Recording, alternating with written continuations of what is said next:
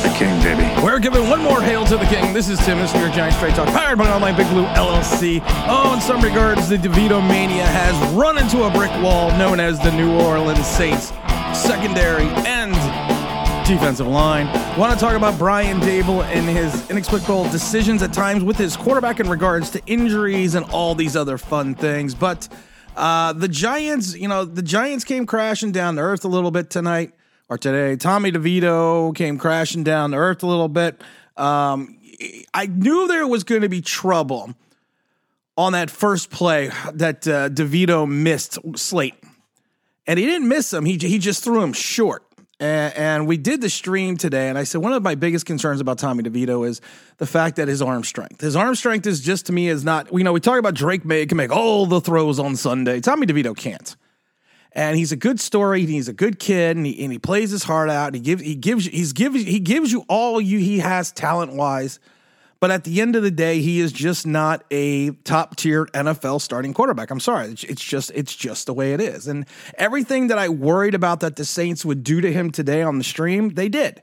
Now I thought the Giants could win this. I thought maybe DeVito Mania would have stopped, uh, you know, kept going on for at least one more week, and then we would have ran into a buzzsaw known as the Philadelphia Eagles on Christmas Day but it, it, everything that I thought could come to fruition, in fact, in, in, regards to the fact that the Saints would just drop a spy, they would not over pursue DeVito, they would not uh, they would not overcommit on the rush, they would keep everything directly in front of him. It's what happened. I will tell you this: I did not give the Saints secondary as much credit as they probably deserved. Uh, they are good. I know they are ranked fifth against the pass. They are a good crew defensively in the secondary you know, it just is what it is. Tommy DeVito, 20 of 34 for 177, 5.2. And those stats are those stats are hyper inflated because of some of those big pass plays the Saints were just giving up at the end of the game. Um, he, he was sacked seven times for 57 yards. Running game got nowhere. You got nine carries for Barkley for 14 yards. You got Breida for three carries for 10. The defense at times was was non-existent as Derek Carr went 23 of 28 for 218 and three touchdowns. Kamara looked good. Kamara shockingly lowered his shoulder a bunch of times that I was surprised about. He had 16 carries for 66 yards for 4.1 a carry. Longest run was uh, 15 yards. There was no fumbles for either team.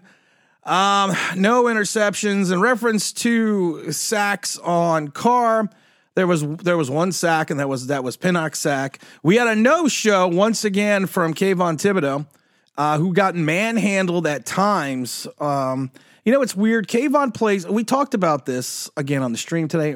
Kayvon reminds me of Marcus Golden. He has his moments. He has his ability. He has he has these sacks and bunches. And then when when push comes to shove, when the game's on the line, when it's a big opportunity, he comes up with one tackle, and it was one solo tackle. So uh, and we only again we only had two tackles for losses to the Saints eight.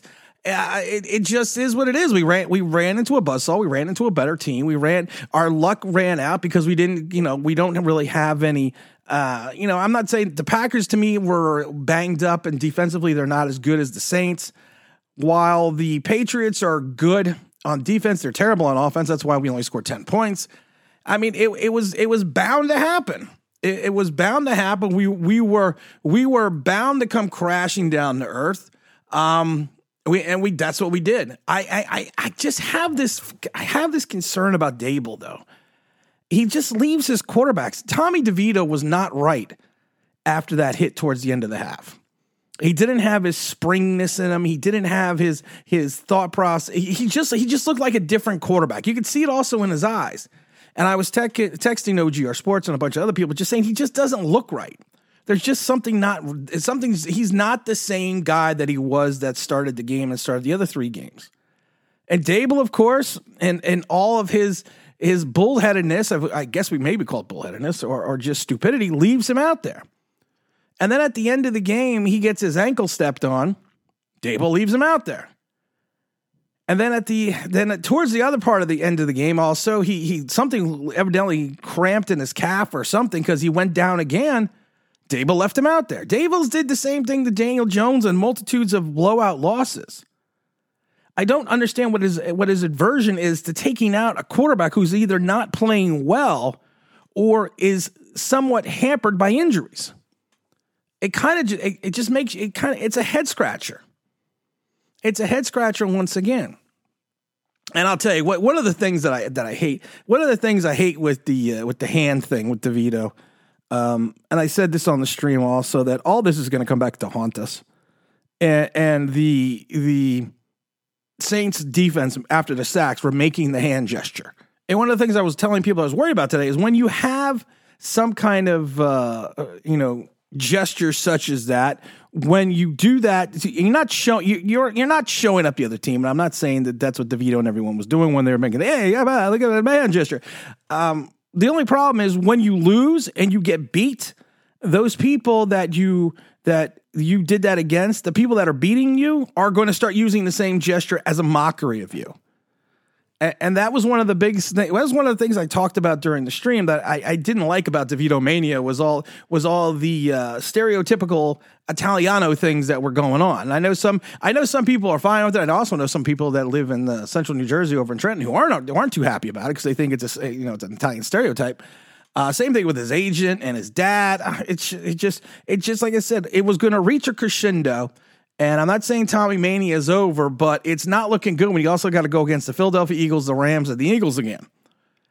And I, and I, that last game of the season, I, I have this feeling the Eagles might actually need that game to to either secure the division or home or some type of home field advantage. Um, so I don't know. Like I said, it, it is what it is. The the the talk and the um, the talk and the wave of playoffs playoffs talking playoffs. That should be gone. That should be done. That should be over. That should just be moved out of the way now. We need to focus on fixing the problems at hand. The offensive line is still an issue. You still have an issue with your linebacking core. You still need a, a second pass rusher on that offense, excuse me, on that defensive line. Uh, you're still going to need a quarterback of the future because Tommy DeVito is definitely not in, and neither is Daniel Jones. We, we know that. Um, but like I said, it, it was just we got wrecked. We ran up against a good team, and that's what the kind of the story of the season is. We beat the bad teams, and then we, you know, and then we we run up to a good team, and then we and we get thrown into the buzzsaw.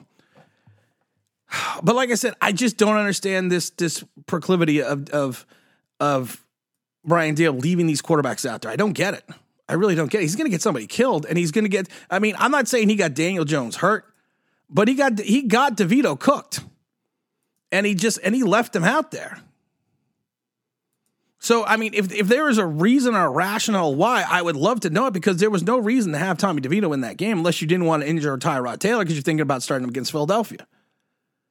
But I don't think that's the case because you were going for it on fourth down when you were down 24 uh, 24-6, thinking the fact that you could come back at some with 5 minutes left because you were still chucking the ball down the field. So I don't know. Daboll is a is an enigma wrapped in a riddle. And that's where we're going to have to kind of figure out with this team. So, you know what? Dropping to five and nine. We're out of playoff contention. Let's just end that story now. Let's focus on the remaining three games of the season. Let's focus on seeing what we can do in reference to getting a different quarterback in here for next year. Let's focus on a lot of other things. And again, this is Tim, this is New York Giants Straight Talk, powered by Online Big Blue LLC. And as always, don't forget to like, don't forget to subscribe, don't forget to ring that bell because you want to know why. That'll be awesome.